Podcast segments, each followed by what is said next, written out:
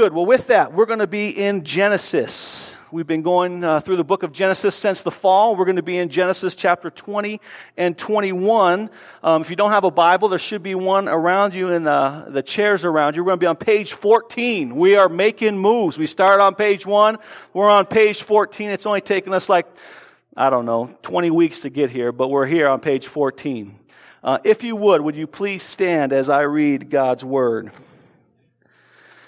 And we're going to read not both chapters. We're going to read verses 1 through 7 in chapter 20. Then we'll shoot over to 21 and read verses 1 through 6. Chapter 20 of Genesis. From there, Abraham journeyed to the territory of the Negev and led between Kadesh and Shur. And he sojourned to Gerar. And Abraham said of Sarah, his wife, She is my sister. And Abimelech, king of Gerar, sent and took Sarah.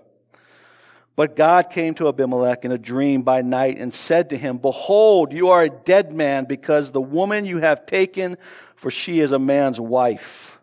Now Abimelech had not approached her. So he said, Lord, will you kill innocent people? Did he not himself say to me, She is my sister? And she herself said that he is my brother? In the integrity of my heart, in the innocence of my hands, I have done this.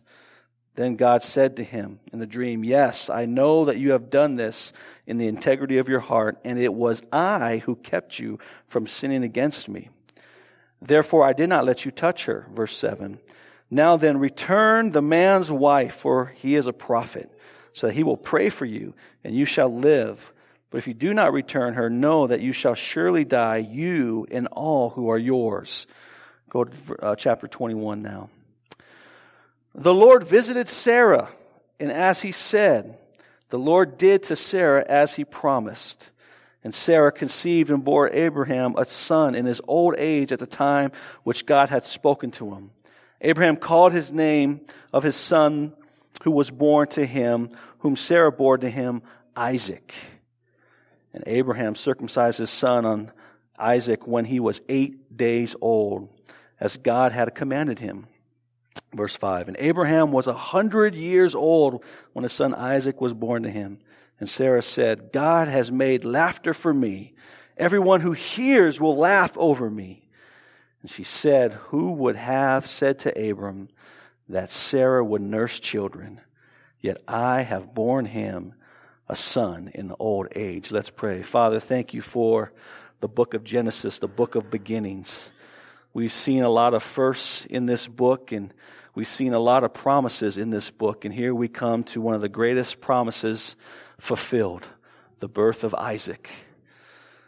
Lord, thank you for your word. Lord, you said that you are a rewarder of those who diligently seek you and meditate on your word. And so, Lord, I pray that you would bless the crossing, you would bless this church, these individuals, as we dive into your word this morning.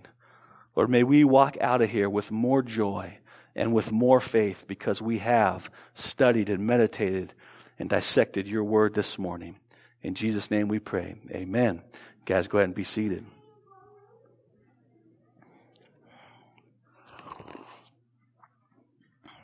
All right. I want to ask you a question. When, I want you to think about a time when you were promised something. A time when you were promised something, and then when that promise was fulfilled. Think of a time when you were promised something, and then that promise was fulfilled. Maybe it was a, a birthday promise, right? Uh, a lot of us in here, remember, you know, you're, nine, you're 10, you're 12, you're 15, you're like, my 16th birthday is coming. And, and the government promises when I turn 16, what? I can get a driver's license, right? Some of you guys remember that day. You, you were like William Wallace. You're like, freedom, right? Maybe it was graduation, a school promise, a school graduation promise, right? You, you went to a certain school, a certain college, and they said, hey, if you take these certain classes and you pass them, you will get this degree, and this degree will get you a certain job. And many of you have, have, have done that. The promise of getting a certain degree, and now you're walking and, and, and being fulfilled in the job that you have were promised. Maybe it's an engagement. We have several couples this, in, in the crossing that are engaged, and they're walking in the midst of the promise. It hasn't been fulfilled yet, but they're walking in the midst of the promise, and their joy, their anticipation is building until that day when that promise is fulfilled, such as May 24th, 2019. Anyone in here getting married on that day? Yes, right over here on my right. There we go. Yes. There's a, there's a promise, there's an anticipation to that fulfillment. I'm, when I was thinking about this, the absolute joy when my wife Rita and I uh, had our first kiss as Mr. and Mrs. Santini on July 1st, 1995. That I still get to experience the joy of that fulfillment. 24 years later, we are still kissing as Mr. and Mrs. Santini, right? It's awesome. Well, five weeks ago, we read about a promise given to Abraham and promises given to Abraham in Genesis 12. And it's taken nine chapters later until this promise was fulfilled. Genesis 21.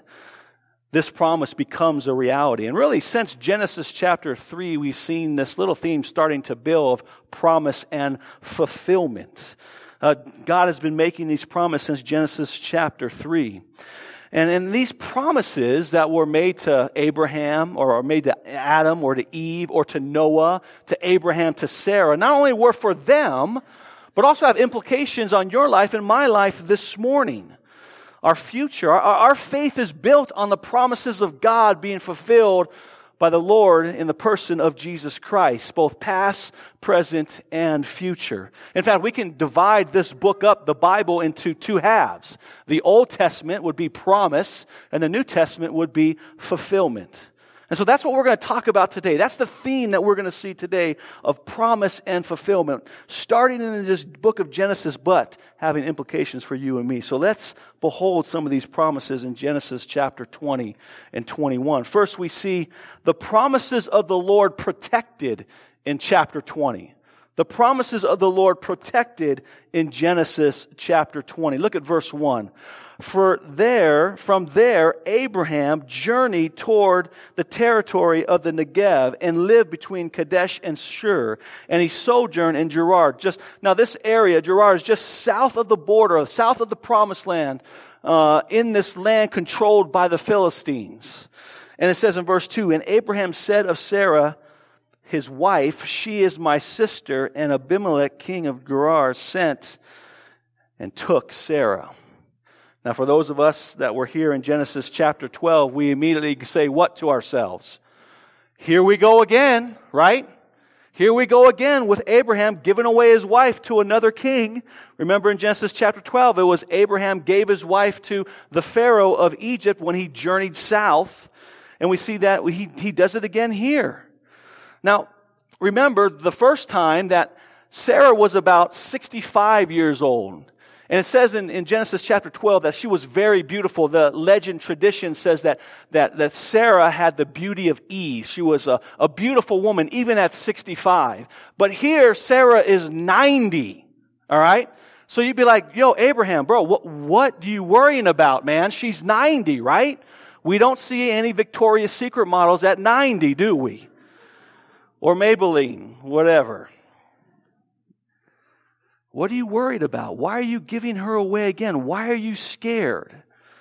And what we see here, it's this, it's, this is not an issue with Sarah. This is an issue in Abraham's heart. There's a, there's a pattern that reoccurs in Abraham's heart. That he's been doing this for 25 years. And really, in Genesis chapter 20, verse 13, he has planned this out. This is a sin that happens over and over in Abram. It's a, it's a pattern. It's a sinful pattern that Abraham that has had for 25 years.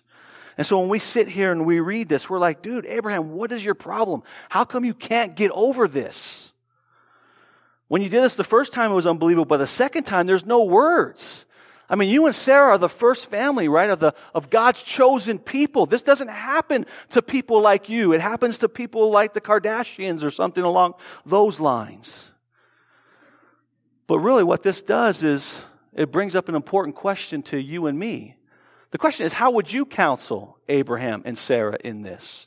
Knowing this sinful pattern, how, how would you come alongside them and, and, and talk to Abraham about this sin that recurs over and over again?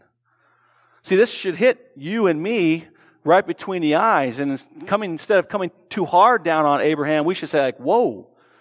We should look at our own lives and say, what are the sinful patterns in our own lives that we have been, been battling for years?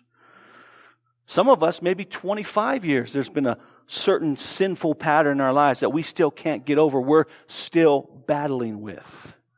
It's a good, good question for us this morning. And here's what's crucial. Here's what's crucial to point out. Abraham is a believer, right? If you guys remember in Genesis 15, 6, it says this, that he believed God by faith and it was counted to him as righteous. He was justified. He's a justified believer, and yet he still struggles with sin. He still battles. He still rebels against the Lord. Something that he is battling with. And for us, before we come again too hard on Abraham, we have the, the total complete revelation of God. We have the, the Spirit of God that indwells us. We have a great church community that, that encourages us to, to battle sin, and yet we still fall as well. And you might say, well, I haven't given my wife up to another man. Well, that's good, right? I mean, that's good. But what about your battles with lust? Uh, sexual immorality that, that Matt talked about last week. What about your battle with anger? You seem to can't get a hold of it. You're, you're, you you lose it on your, on your spouse or your kids or your coworkers. Or what about gossip? we, we, we have trouble controlling our tongue, whether it's talking about people or, or language or cussing or what about being a critic, always criticizing? You're like, well, that's my spiritual gift. And it's like, no, that's not a spiritual gift. Encouragement is a spiritual gift. Being critical is not a spiritual gift. What does this bring up? This, the struggle is real, right? I mean, we're all in here be like, man, the struggle is real. Uh, it was a struggle for Abraham and Sarah. It was a struggle for the Apostle Paul, as we'll see in Romans 7. It's a struggle for you and me this morning. In fact, let me encourage you. You guys have actually passed the test this morning where others from the crossing have failed the test. This, the, the struggle we're talking about is the battle between what? The spirit and the flesh, right? Uh, the, the new nature versus the old nature. That's what, what Paul talks about in Galatians chapter 5, that there's a war going on in your heart and in my heart about the, the spirit and the flesh.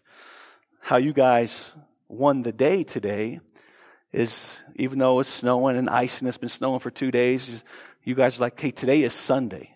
Today is the Lord's day. Rain, snow, or shine, or ice, I'm getting my family to worship with God's people. So give yourselves a hand real quick right now. You guys, right? All right. Not no golf clap, okay? Because the Spirit won in your heart this morning. There are others where the flesh won in their heart this morning, right? They woke up and said, Oh, still snowing. I'm going back to bed, right? I went to life group this past week. They'll understand, right? I mean, who had that thought in their mind this morning? It's like, oh, should I go to church or not go to church? Go ahead and raise your hand. Because I'm going to raise my hand. I mean, I was, I called Daniel yesterday on the way home. I was down in Denver driving up and I'm like, man, Daniel, this roads are nasty. He's like, well, what are you proposing? And in my, and I said, I said, no, nothing. But in my heart, I was like, we should cancel church tomorrow so I can sleep in. we all have this battle, this struggle, and we see the same with Abraham. It's the, the battle between the spirit and the flesh. Paul addresses this in a number of areas, but in Romans chapter 7, he kind of drives and drills down into this battle that we have. He says this in Romans 7. So I find it to be a law that when I want to do right, evil lies close at hand. For I delight in the law of the Lord, but in my inner being I see my members of another law waging war against the law of my mind and making me captive to the law of sin that dwells in my members. You see, we will have this battle, this, this battle between the spirit and the flesh, the, the battle between obeying God's word and disobeying God's word. We have that every single time, and we'll have this battle until we get to glory. But there's hope. This is how he ends Romans chapter 7, verse 24. He says this Paul, wretched man that I am. The apostle Paul, who wrote three quarters of the New Testament, wretched man that I am. If he's wretched, what does that make us? He says this though, who will deliver me? Who will save me from this body of death? Verse 25, thanks be to God through Jesus Christ our Lord. That's what will save us. That's what's going to help us battle the spirit and the flesh because of us looking to the gospel, both at a wide lens that, that God has saved us from the penalty and the power of death through death on the cross. We've we sung about that this morning. And those that put their faith in them are a new creation. We're justified and, and we're saved. But also on a daily life. We, we now have the ability to reject sin and obey God. When, when temptation comes up, when we wake up on Sunday morning, we have that temptation in the morning to say, oh, let's just sleep in because it's snow, and everyone will understand. That the, the Spirit gives us the ability to say, no, today is the Lord's day. Let's get there and worship with God's people. The gospel uh, allows us to overcome the flesh. This is the struggle that Abraham has. This is the struggle that we have. But the good news is, is that we have the full revelation of God in the gospel that will help us overcome that battle that's in all of us. We can move on. Verse 3. We see that the Lord confronts Abimelech. Now, Abimelech is the king of the Philistines at this, if you, if you didn't catch that already. And Abimelech pleads his innocence. He said, Yo, I mean, Abraham said that this is my sister. She said this is my brother. And so, as we know from Genesis 12, that a lot of times uh, sojourners, when they go to a foreign land, the, the king of that land would, would take whatever he wants. And so he, he took Abraham's wife. And instead of killing him, he lets, the, he lets Abraham live.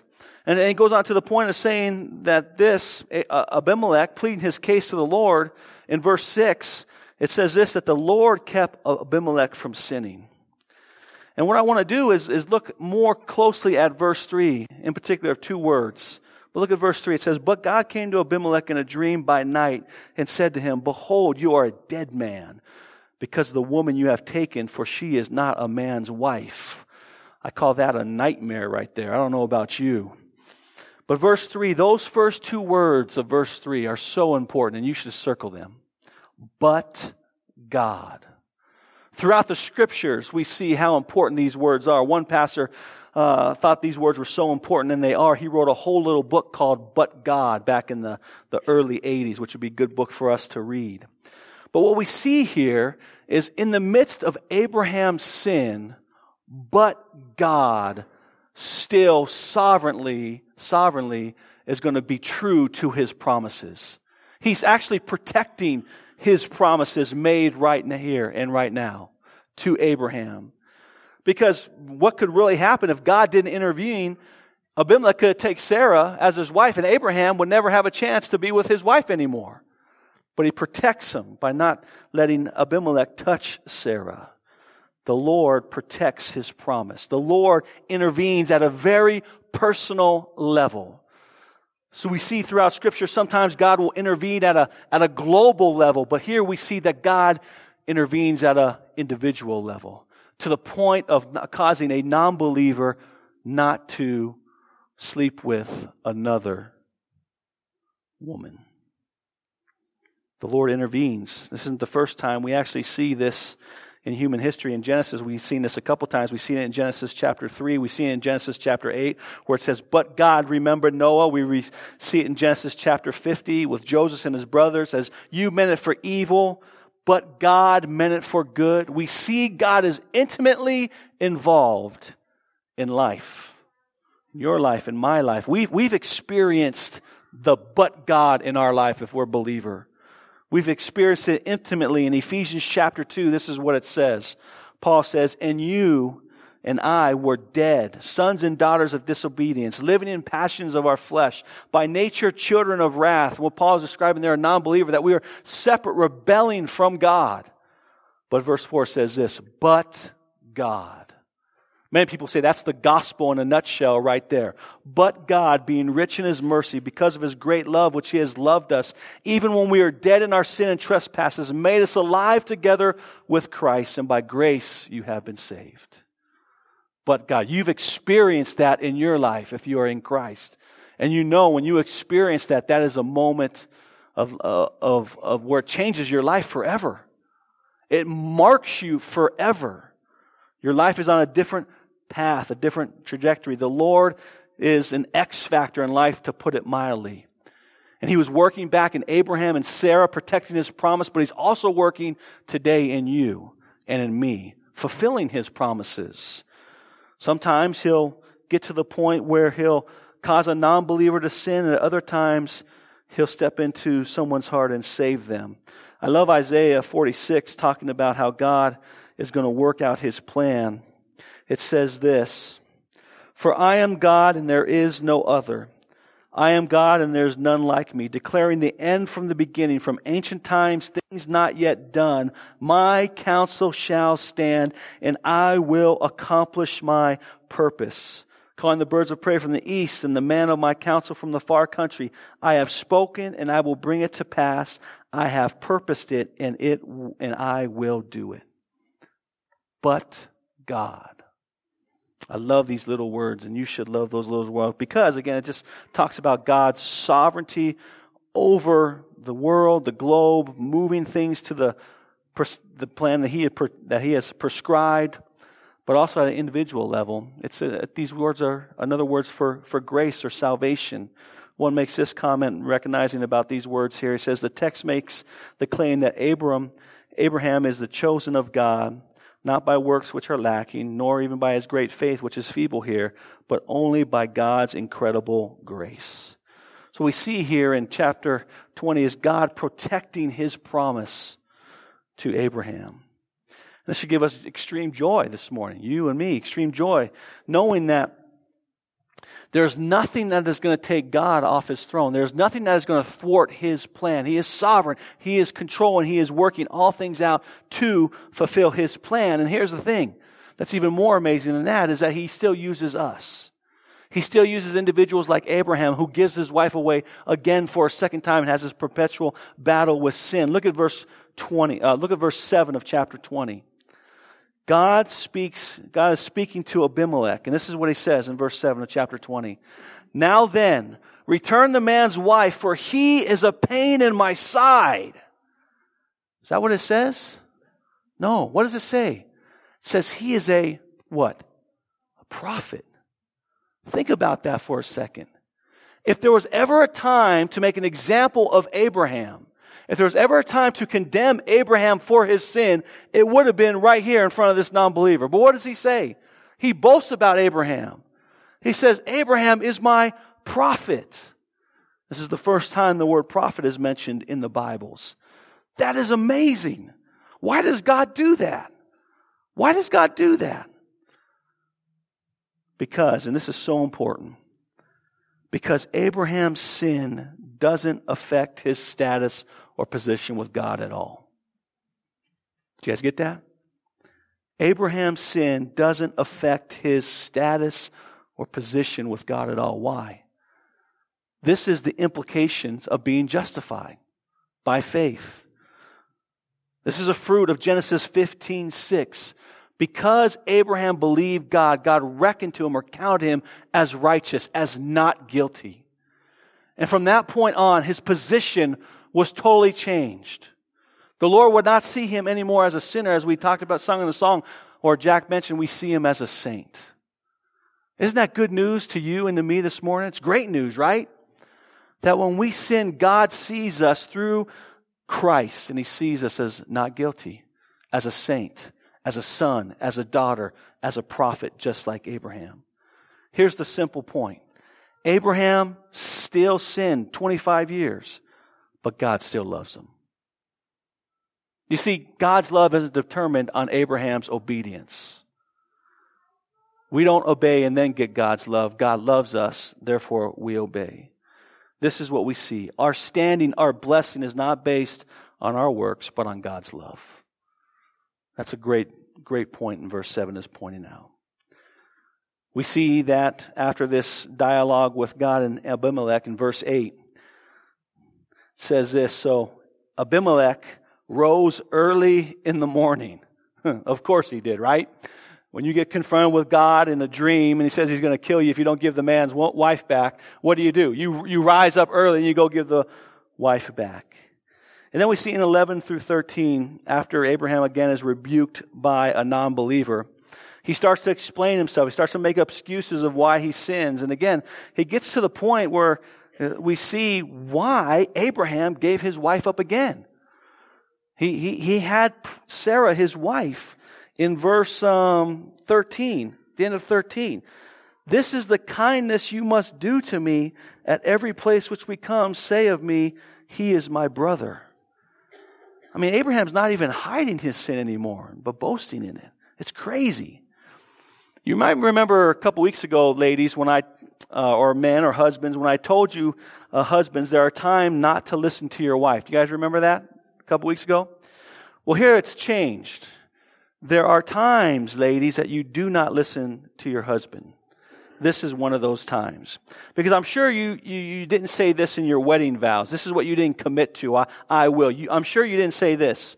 Uh, will you have me as your lawfully wedded husband to have and to hold from this day forward for, for better, for worse, for richer, for poorer, in sickness and in health. And wherever we go, if I'm in trouble, I'll be your sister. Anyone? Anyone? Any ladies do that?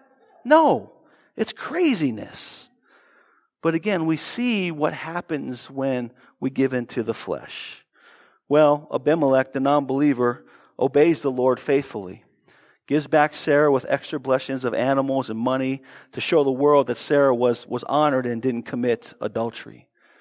But again, what we see in Genesis chapter 20 is we see the Lord protecting his promise. The Lord protecting his promise primarily by his sovereign intervention.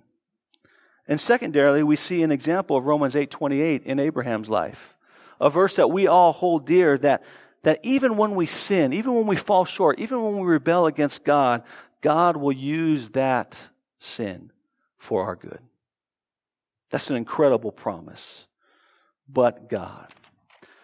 Finally, let's look at Genesis chapter 21 now the promises of the Lord fulfilled. The promises of the Lord fulfilled. And what we see in, in chapter 21 is really two promises fulfilled. We see a, a promise fulfilled in Sarah, but we also see a promise fulfilled in Hagar. We're going to primarily focus on Sarah, the promise made there. This is also one other thing I want to point out. There's, this is why we go through books of the Bible. This is why we go through uh, chapters of the Bible because we see the weight of these verses in their context as they're playing out, as the Holy Spirit wrote them down as they were intended. We see the power of the scriptures. And we see at the pinnacle uh, uh, of, of, of, basically the story from Genesis 12 to 21 is in verse 21. There's a story that's building till we get to the pinnacle, the crescendo in 21 verse 1. The Lord visited Sarah as he had said, and the Lord did to Sarah as he had promised. At that point, we should be standing up and going, yes, yes, yes. Why? Because what Moses is trying us to do is there's a story here.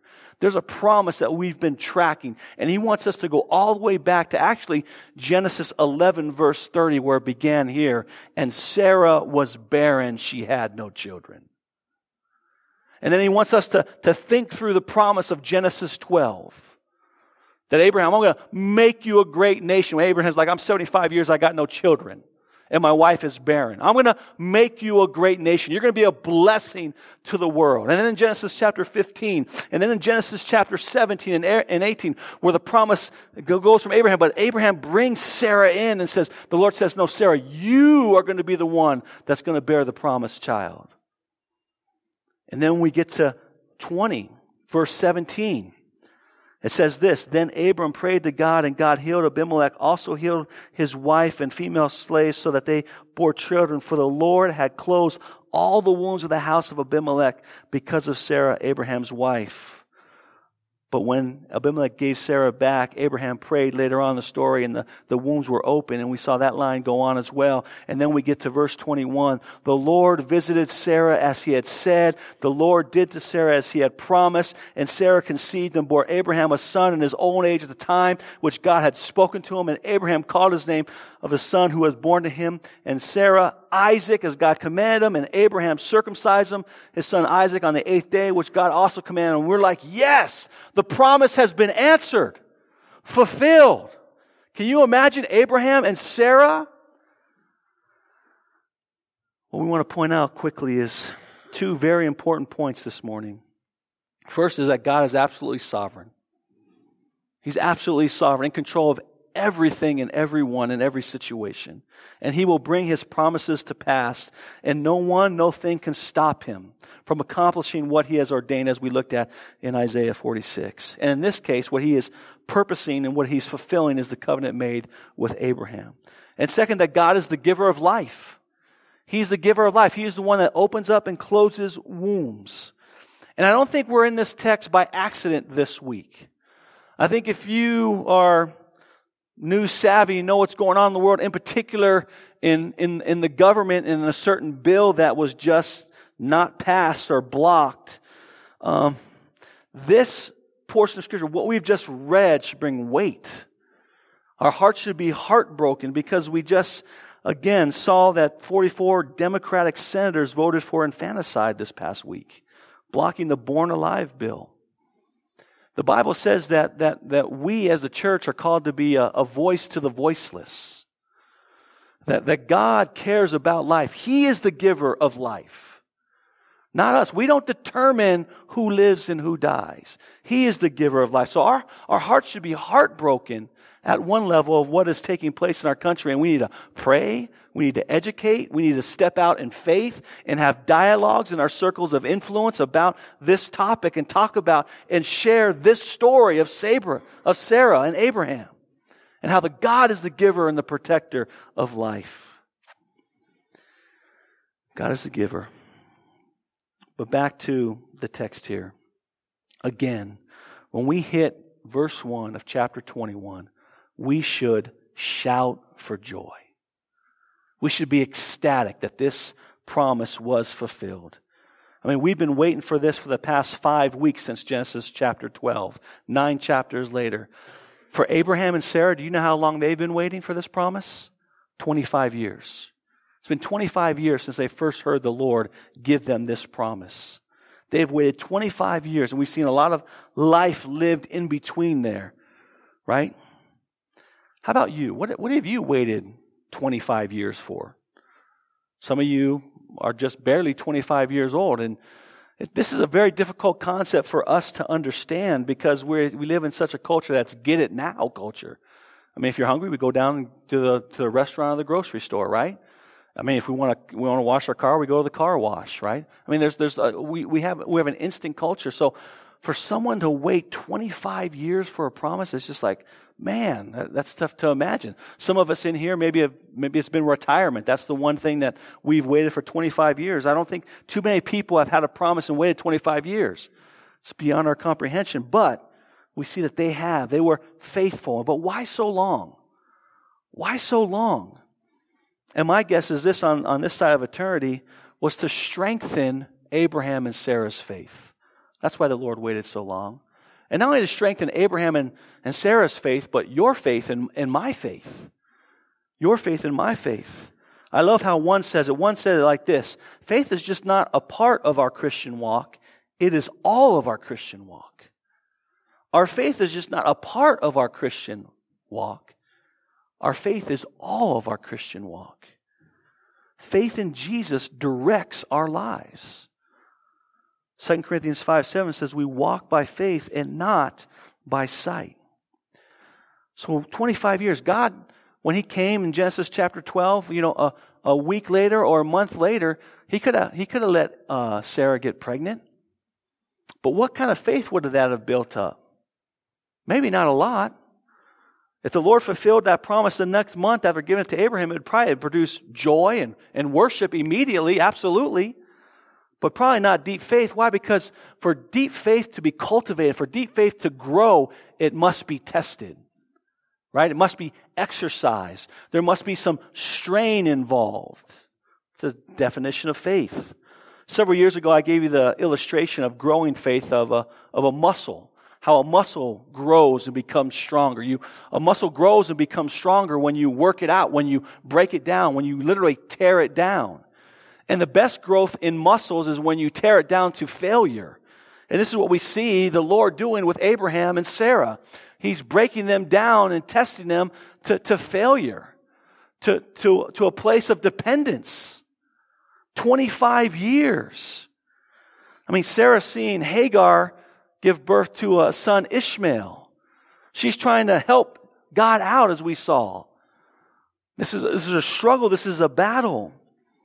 And it's like our faith. The Lord exercises our faith to failure sometimes. to a point where we need to get to total dependence on Him. When we get to that place, our faith grows, our faith gets stronger. And so the question for, for you this morning for, and for me this morning is, is the Lord putting your faith through a test? A, kind of a, a faith workout, a faith exercise this morning. Or maybe it's a week. Or maybe it's a, it's a month long test. Maybe it's a year long test right now. Is he pushing you to the brink of dependence and faith on him? To trust in his promises that he has given us in his word. Can we just be honest in here? We can be honest that this walk of faith is not easy. It's hard. Sometimes it just flat out sucks, right? It's not enjoyable. It's a battle, it's a strain. There's pain, there's soreness. But ultimately, in the end, as we even look at the illustration of muscle, there is healing, there is growth, and there is strength. So if you're in here and, you and your faith is being tested, you you see the Lord not answering your prayers right now, but, but, but telling you to wait. Let Abraham and Sarah's story encourage you this morning. And notice that their faith wasn't perfect. It's, it's imperfect faith, right? Yet the Lord still honors his promises. Let this story spur you on to growth. Know this. Know this. That the Lord is sovereign and He is strengthening your faith in the trial that you're in right now and fulfilling His promises in you and in your life. You just got to trust Him. You just got to pour yourself into Him and, and lean more into Him right now. And you, and you might ask, well, why is it taking so long? Oh, is, is He really working things out? These are questions that we can have in our own mind.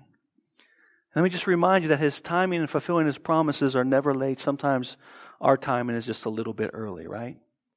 I heard a great story this past week of the Clark family. The Clark family um, in, was around 1912. They were looking to come to America from Europe, and, and the father, um, they had nine kids, so he worked and he saved and he worked and he saved and he worked and he saved so they could get on the ship to come to the America, the promised life, right? Him and his, and his nine, nine, nine kids and his wife. Well, a week before he, he, got there, he got the, he saved enough money to buy tickets and passports for everyone. A week before they got on the ship to, to go, uh, their, their, their dog bit their son. And so they had to be quarantined. Back then, you, you're quarantined for about 14 days. So they went to the doctor, the doctor sewed them up, and the whole family was quarantined. And they missed the ship. They missed the boat to the promised land. So the dad was mad. He was mad at God. He was mad at the dog for biting his son. He was mad at his son. And then he got this news that five days later, they heard the news that the ship, the Titanic, had sunk in the cold, icy waters, killing thousands of passengers. And when he heard the news, he just wept. And, and, he, and he thanked the Lord for the providence in his life. He kissed his son. He thanked the dog for biting his son, right? And he thanked God again. Why? Because the reality hit that with God's promises, his delays are not his denials. His delays are not his denials. Some of you right now are again walking through the valley and you're trying to hold on to the promises of God. Again, his delays are not his denials. He will be faithful. It just might be He's trying to strengthen your faith right now. He will fulfill His promises in your life. Sometimes it's immediate, sometimes it's, it's right now, but sometimes it, it takes years, maybe even 25 years. But know this that He will fulfill it, He will take care of you.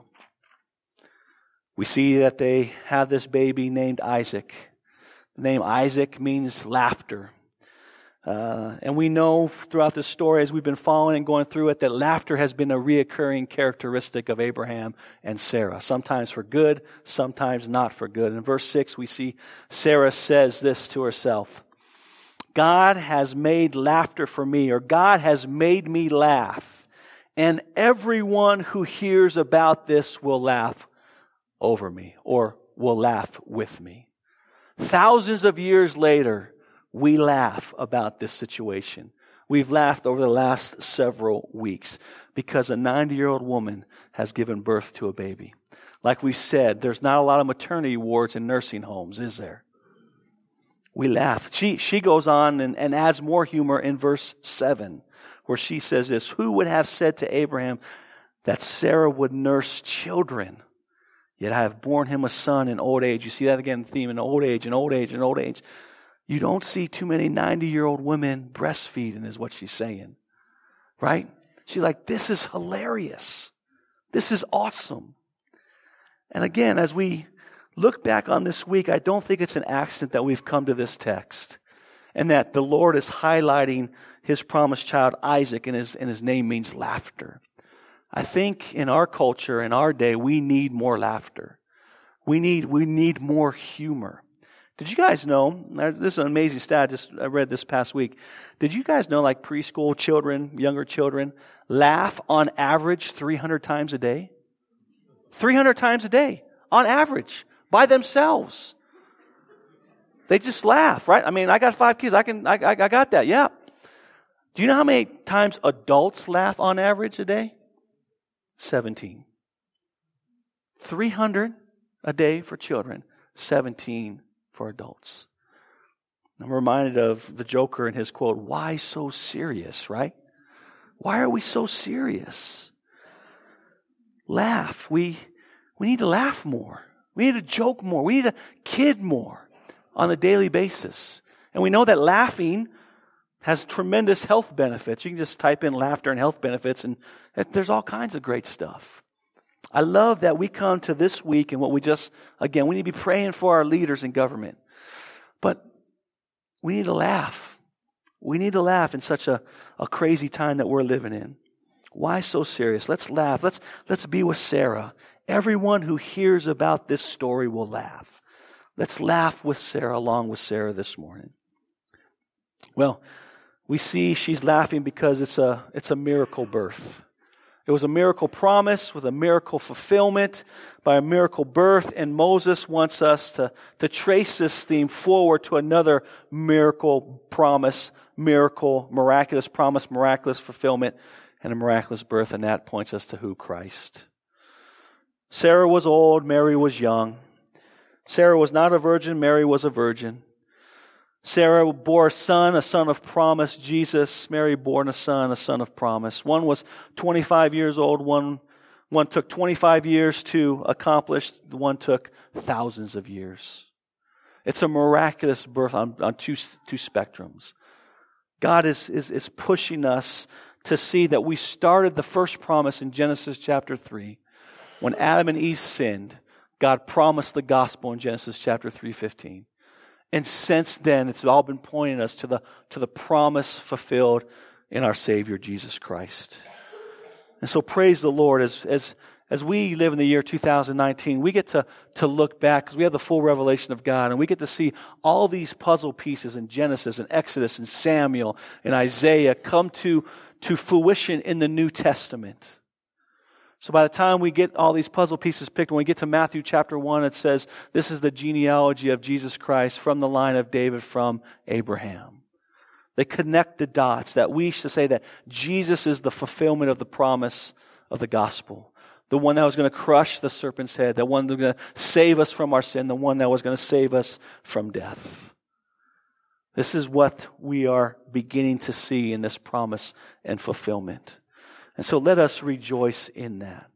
We see quickly in Genesis chapter 1, the rest of Genesis chapter 1, this fulfillment to um, Ishmael and, and, and, Hagar. That God promises to take care of them. In verses 6 through 9, we see a, a sibling rivalry. Isaac is probably about three years old, just got, got off weaning, off breastfeeding. Ishmael's probably a teenager. Uh, Ishmael, see, we see in, in chapter 21, starts to bully his little brothers, sibling, sibling rivalries, right? We're not surprised by that. But we're not surprised by that either because we were like, well, how can a, you know, a teenager, you know, bully a little three-year-old? Well, because we know that God called uh, Ishmael a wild donkey of a man. And there'd be strife where, wherever he is. And then verses 10 through 14, uh, Sarah sees the abuse and asks Abraham to send Hagar and Ishmael out. Abraham loves his son Ishmael. He loves him. And yet he obeys his wife via the Lord. And he sends him out.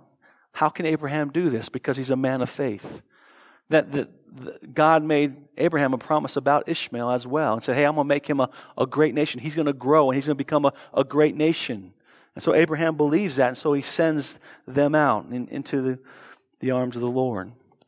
And then we see in verses 15 and 21, we see a very desperate Hagar and Ishmael to the point where they're about to starve to death out in the wilderness, and the Lord in His mercy shows up and provides for them, protects them, and rescues them, and keeps His promise made to them. What's amazing about this promise is a promise from God to a non believer. So, fast forward to you and to me, the year 2019, and when we look at God's promises, this has been the theme. The promises He's made for you. How, how do these stories of these two women, how they minister to you? How they help you stand firm on the promises of God? This week, I hope we would look at Romans 8:28. And I hope we would mem- memorize it. I mean, that's a verse that we all know, but, but study it. This is the promise of God. Let me read it to us. It says this, and we know that for those that are, God has called, all things work together for good, for those who are called according to his purpose. For those who he foreknew, he also predestined to be conformed to the image of his Son, in order that he might be the firstborn among many brothers. And those whom he predestined, he also called. And those whom he called, he also justified. And those whom he justified, he also glorifies. This is a promise for the, not only the future and our salvation that one day we will reach glory, but in the here and now, that God promises to cause all things together for your good and for my good. So let us this morning, as we walk out those doors, rejoice in the promises fulfilled in Abraham and Sarah in Jesus and also in your life, but also let us anticipate and let hope be breathed into us, the promises that have yet to be fulfilled to build your faith and my faith. Let's pray. Father, thank you for this chapter, these two chapters. These two chapters are all about your promises and your ability to fulfill those promises. And so, Lord, I thank you that you have given us a glimpse into history and how you have orchestrated your plan of salvation through this family, beginning with Abraham and Sarah, and then going through Isaac, and then we see Jacob, and we see goes through to David and, and Solomon, and ultimately to Christ. And the implications for us is salvation. The promise when Adam and Eve sinned that you would send a serpent crusher, that you would send a Savior. That Savior came in, in the Gospels in the name of Jesus Christ. God became man, lived the perfect life in my place and in your place. He died on the cross and made payment for my sin and your sin, and he rose again to give us a living hope. And all who believe in him will be saved. And so, Lord, I pray that if there is someone that hasn't embraced that promise, that today would be the day that they would bow their knee to you, repent of their sin, and trust as Christ as the promised Messiah. In Jesus' name we pray. Amen.